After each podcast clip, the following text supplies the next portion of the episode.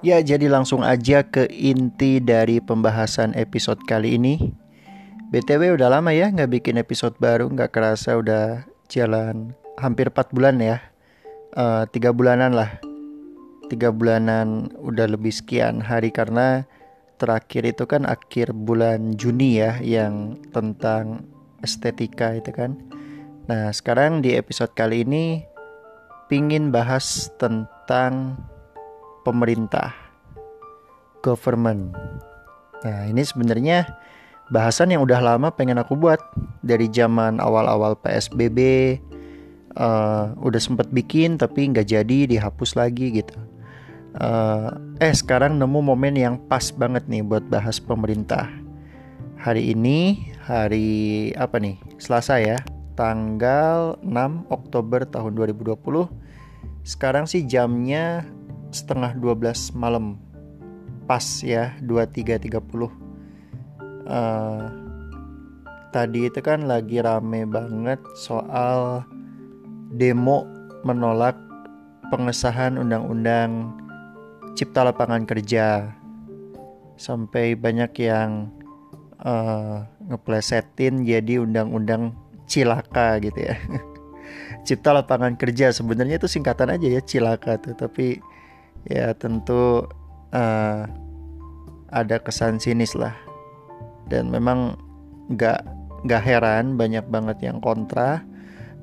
Sampai-sampai rasanya yang pro terhadap undang-undang ini pun kehabisan argumen ya untuk uh, mencari pembenaran uh, dengan disahkannya undang-undang ini. Karena beda dengan uh, beberapa waktu yang lalu pemerintah mengesahkan revisi undang-undang KUHP.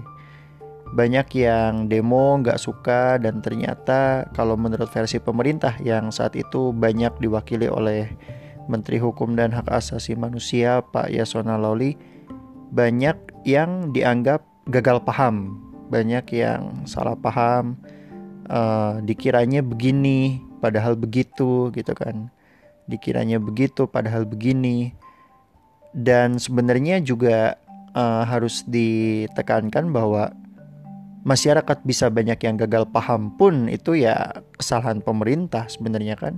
Sosialisasinya kurang kencang lah edukasinya kurang ya gitu gitulah nah untuk yang yang sekarang ini lagi rame undang-undang cilaka ini uh, cipta lapangan kerja maksudnya ya. Saya nggak mau ngebahas soal detail undang-undangnya atau gimana tapi intinya uh, argumen dari pemerintah pun kurang sampai ke titik pengesahan di hari ini ya. Uh, itu agak aneh karena kok kayak kesannya keburu-buru dan kesannya kok kayak cuek banget gitu. Beda dengan pembahasan waktu undang-undang revisi KUHP yang ada penjelasannya dari pihak pemerintah kayak gitu kan. Ini saya mau googling dulu nih pengesahan undang-undangnya tuh hari ini apa kemarin ya saya lupa pengesahan. Tadi kan? Apa kemarin ya? Ya biar ini aja biar apa? Detail gitu kan. Hmm, mana nih? Oh kemarin ya? Iya iya kemarin. Oke. okay. Ya, hari ini day one-nya demo. day one demonya hari ini. Day one-nya. Tapi kalau pengesahan oleh Dewan Perwakilan Rakyat Republik Indonesia alias DPR RI kemarin ya, kemarin-kemarin. Oke. Okay. Uh, eh, ya, betul kemarin. Dan dengar-dengar sih besok bahkan dua hari ke depan itu masih akan ada demo. Gitu. Ya ini ada dari pikiranrakyat.com DPR dan pemerintah resmi sahkan Omnibus Law Cipta Kerja jadi undang-undang. Dalam rapat paripurna ini beritanya tulisannya one day ago ya kemarin. Oke balik lagi. Yaitu kesannya kok buru-buru banget gitu. Kemarin tiba-tiba udah uh, main disahkan aja. Dan sekarang ya nggak heran banyak yang turun ke jalan. Ya mahasiswa buruh jelas. Kayak gitu. Uh, banyak juga narasi-narasi yang beredar di media sosial tentang uh, detail-detail pasal demi pasalnya pun udah banyak banget yang bahas. Dan narasi kayak soal apa namanya seberapa uh, berpengaruhnya si undang-undang ini terhadap profesi kita. Sampai banyak yang ngait-ngaitin ke pekerjaan-pekerjaan khas milenial yang indie lah kalau aku bilang ya. Kayak dikait-kaitin sama dunia desain grafis. Anak-anak desain bisa kenal loh gitu kan intinya. Dikait-kaitin sama anak-anak uh, periklanan yang bergerak di bidang periklanan kalian bisa kenal loh gitu lah intinya. Sampai ke anak-anak yang di bidang entertainment gitu ya hiburan. Ya emang bener emang bener ini undang-undang ini bisa uh, menjamah berbagai bidang. Uh, tentunya yang sangat-sangat terasa itu ya dunia swasta. Dan swasta itu merambah ke berbagai bidang. Tadi benar ke entertainment lah ke uh, advertising ya periklanan yang kayak gitu-gitu kan pasal per pasalnya bisa dikepoin aja googling juga udah banyak banget yang ngebahas di Instagram lebih menarik dan lebih mudah dicerna karena bentuknya gambar ya infografis dan lain-lain poin per poin kayak gitu. Nah yang mau aku bahas di sini kan tadi aku bilang pemerintah ya government. Ini topik yang udah lama pengen aku bahas dari zaman PSBB dan sebelumnya juga. Nah sekarang momennya udah lebih tepat lagi nih. Jadi aku mau bahas soal the power of the government. Kayak judul film ya. Enggak sih. Enggak, enggak, enggak menarik kalau jadi film. Uh, kayak judul textbook buku-buku mahasiswa gitu ya. Uh, the power of the government, kekuatan dari pemerintah. Nah, ini luar biasa. Sekarang yang lagi dominan dibahas di uh, apa namanya? medsos dan juga di berita-berita TV. Tapi BTW aku heran loh, TV nggak banyak yang ngangkat soal demo uh, menolak omnibus law ini, undang-undang cipta kerja ini.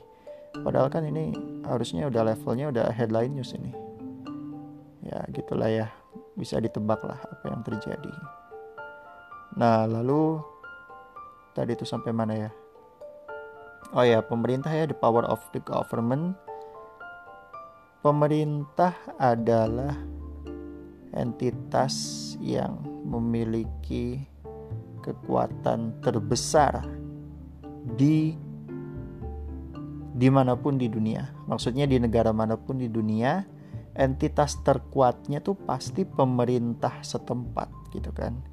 Mau negara kuat ya jelas, negara besar ya jelas, negara kaya jelas. Nah, tapi juga negara miskin sekalipun, negara kacau sekalipun, negara gagal sekalipun ya fail state, tetap aja di situ tuh yang terkuatnya apa?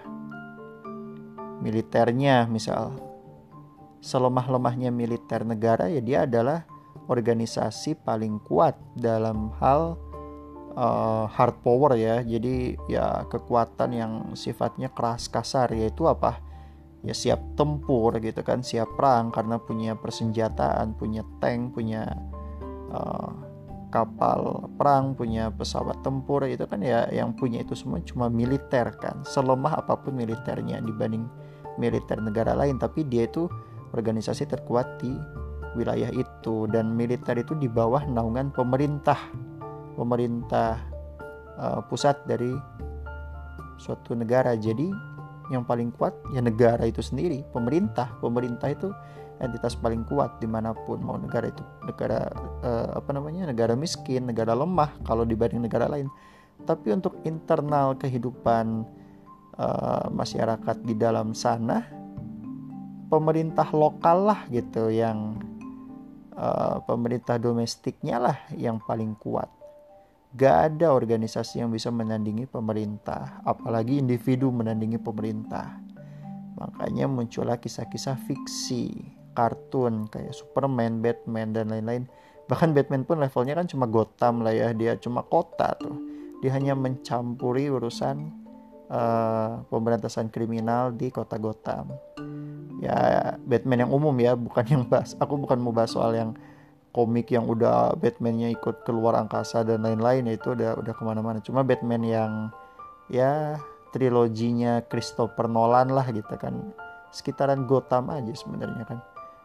Nah Superman oke okay lah lawan orang dari planet lain. Uh, dan dia juga udah levelnya udah bukan nasional lagi ya udah internasional. Ya makanya sefiksi itulah suatu entitas bisa menandingi kuatnya pemerintah atau negara. Sefiksi itulah gitu. Cuma ada di film atau komik. Karena aslinya ya pemerintah adalah entitas terkuat sebagaimana kita lihat hari ini. Omnibus Law Undang-Undang Cipta Kerja disahkan oleh DPR RI kemarin. Dan belum ada uh, apa ya? Ya pokoknya tanpa babi bu langsung disahkan dan ya katanya sih sudah melewati proses panjang rapat puluhan kali sudah dilewati. Tapi tetap aja masyarakat merasa ini tuh buru-buru banget ini tuh maksain banget kayak gitu. Ya akhirnya jalan-jalan aja disahkan. Masyarakat menolak. Ya ada ada ada uh, ada hak untuk itu dan ada jalan untuk menolak. Ya mungkin nanti bakal banyak petisi-petisi. Dan ternyata hari ini ya tadi aku bilang hari pertama day one-nya orang-orang turun ke jalan masa aksi. Itulah indahnya demokrasi ya. Kita bisa berekspresi. Ya asalkan tidak mengarah pada kekerasan yang merugikan orang lain. Tapi itulah pemerintah ya. Dari uh, rapat paripurna sebenarnya kan secara fisik yang kita lihat tuh orang rapat tuh ya berarti kan orang ngobrol doang kan. Ngediskusiin poin 1, 2, 3 dan seterusnya. Ada debat ada ketidaksetujuan lalu waktu terus berjalan lalu mereka memutuskan untuk mengakhiri diskusi dan akhirnya ketok palu literally ya benar-benar secara harfiah ketok palu dan itulah proses pengesahan Undang-Undang Cipta Lapangan Kerja yang hari ini di uh, apa namanya dibenci oleh banyak orang gitu kasarnya. Nah itu hal sepele, bukan bukan pengesahannya itu hal sepele. Maksudnya aktivitas-aktivitas yang mereka kerjakan tuh sebenarnya hal umum yang dikerjakan ya oke nggak sepele lah ditarik lagi ya kata sepelenya karena itu kesannya mengecilkan gak sepele cuma itu hal biasa hal umum hal yang B aja lah gitu kalau bahasa anak muda yang dilakukan oleh uh, ya semua orang-orang uh, parlemen di dunia gitu legislator ya kerjaannya emang meresmikan undang-undang kan gitu. Cuma betapa itu tuh memengaruhi kehidupan orang gitu sampai levelnya ya individu sampai uh, buruh-buruh yang merasa terancam dengan disahkannya undang-undang ini bakal mikir gila gue besok kalau di PHK gimana? Nggak ada pesangon. Gila gue ntar kalau jadi pegawai kontrak sampai tua gimana? Nggak ada jaminan nggak ada nggak ada keamanan status gitu ya. Jadi status gawainya status kerjanya nggak pernah aman nggak pernah terjamin kayak gitu kan. Terus kayak gila gue kalau di di apa namanya? Di rodi disuruh lembur terus gimana? Sekarang lemburnya bisa lebih panjang dari sebelum ada undang-undang ini kan gitu ya macam-macam lah orang khawatir. Dan itu adalah akibat dari uh, sekelompok orang yang kebetulan memiliki power sebagai legislator yang kewenangannya dan tugasnya adalah mengesahkan undang-undang gitu kan. Itu baru legislator. Kenapa pakai kata baru? Karena tetap yang lebih jos gitu ya lebih lebih kerasa lagi. Efeknya adalah aktivitasnya para eksekutor yaitu orang-orang karena ini ngomonginnya pemerintahan orang-orang yang di uh, bagian eksekutif. Yudikatif ya pengawasan dan penegakan hukum kalau ada penyelewengan lah. Legislatif menerapkan undang-undang dan juga mengawasi uh, kerjaannya eksekutif kan gitu. Nah eksekutif menjalankan mengeksekusi termasuk juga mengeksekusi yang sudah disahkan. Mengeksekusi undang-undang atau peraturan yang disahkan oleh legislatif. Nanti kan kalau ada pelanggaran terhadap undang-undang cipta kerja ini kan yang ngusut dan melakukan penegakan hukum ya penegak hukum. Di negara kita siapa? Polisi gitu misal kejaksaan kayak gitu kan itu kan lembaga-lembaga eksekutif karena mereka melakukan eksekusi. Dan semua lembaga eksekutif ada di bawah komando satu individu yang kebetulan kalau di Indonesia disebutnya Presiden Republik Indonesia kan gitu. Di Inggris disebutnya Perdana Menteri atas Restu Ratu. Di Selandia Baru juga Perdana Menteri. Malaysia juga Perdana Menteri. Singapura istilahnya uh, Perdana Menterinya juga karena Presiden Singapura itu nggak kayak Presiden Indonesia ya lebih ke apa ya seremonial kayak gitu-gitu kan. Jadi Presiden Indonesia itu sangat powerful sekali karena di atasnya lagi secara konstitusi uh, ya apa ya kedaulatan kedaulatan tertinggi ada di tangan rakyat gitu kan. Uh, tapi konkretnya banget lah secara positifnya ya kalau tadi kan kalau ngomongin kedaulatan tertinggi ada di tangan rakyat itu normatif. Jadi itu hal yang harusnya sih gitu semoga sih gitu gitu kan. Nah, tapi kalau secara positif artinya secara realnya di atas presiden udah nggak ada lagi gitu. Presiden RI nah betapa pemerintah tadi dari mulai legislatif aja sekarang udah rusuh gini apalagi uh, eksekutif sudah melakukan sesuatu gak usah jauh-jauh pemerintah pusat pemerintah kota lah sekarang uh, lagi musim uh, penegakan peraturan protokol kesehatan yang nggak pakai masker disuruh push up disuruh kerja bakti bersih bersih sampai bayar denda. Siapa yang bisa kayak gitu? Cuma dua kan kurang lebih. Pemerintah sama preman. Nah makanya kita negara jangan pernah kalah sama preman. Masa apalagi mau-maunya disamain selevel sama preman jangan.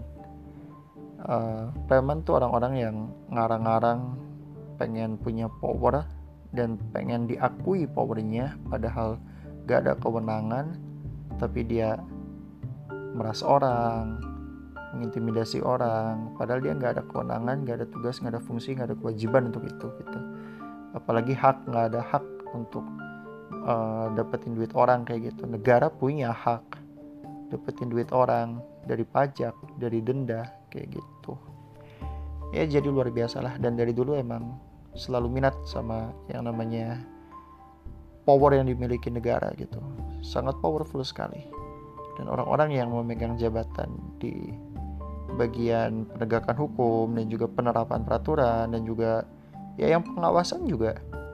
Ya mereka orang-orang terpilih yang sungguh besar tanggung jawabnya gitu.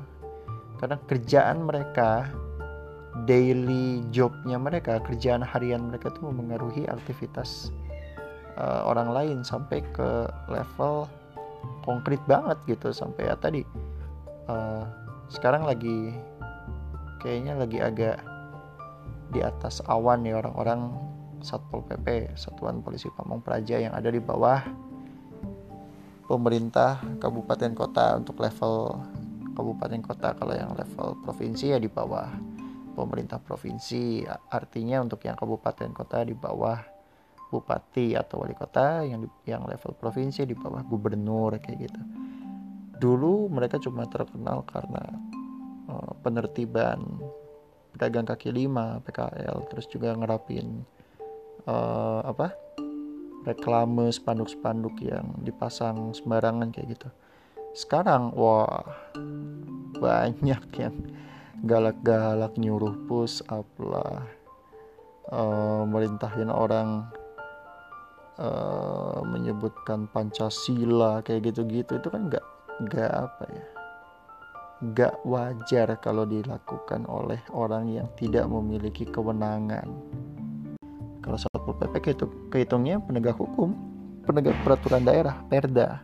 Hukum yang ditegakkan bukan hukum nasional bukan hukum yang uh, dari undang-undang gitu. Kalau penegak hukum nasional ya polisi. Polisinya ya apa Polri gitu. Polisi Republik Indonesia.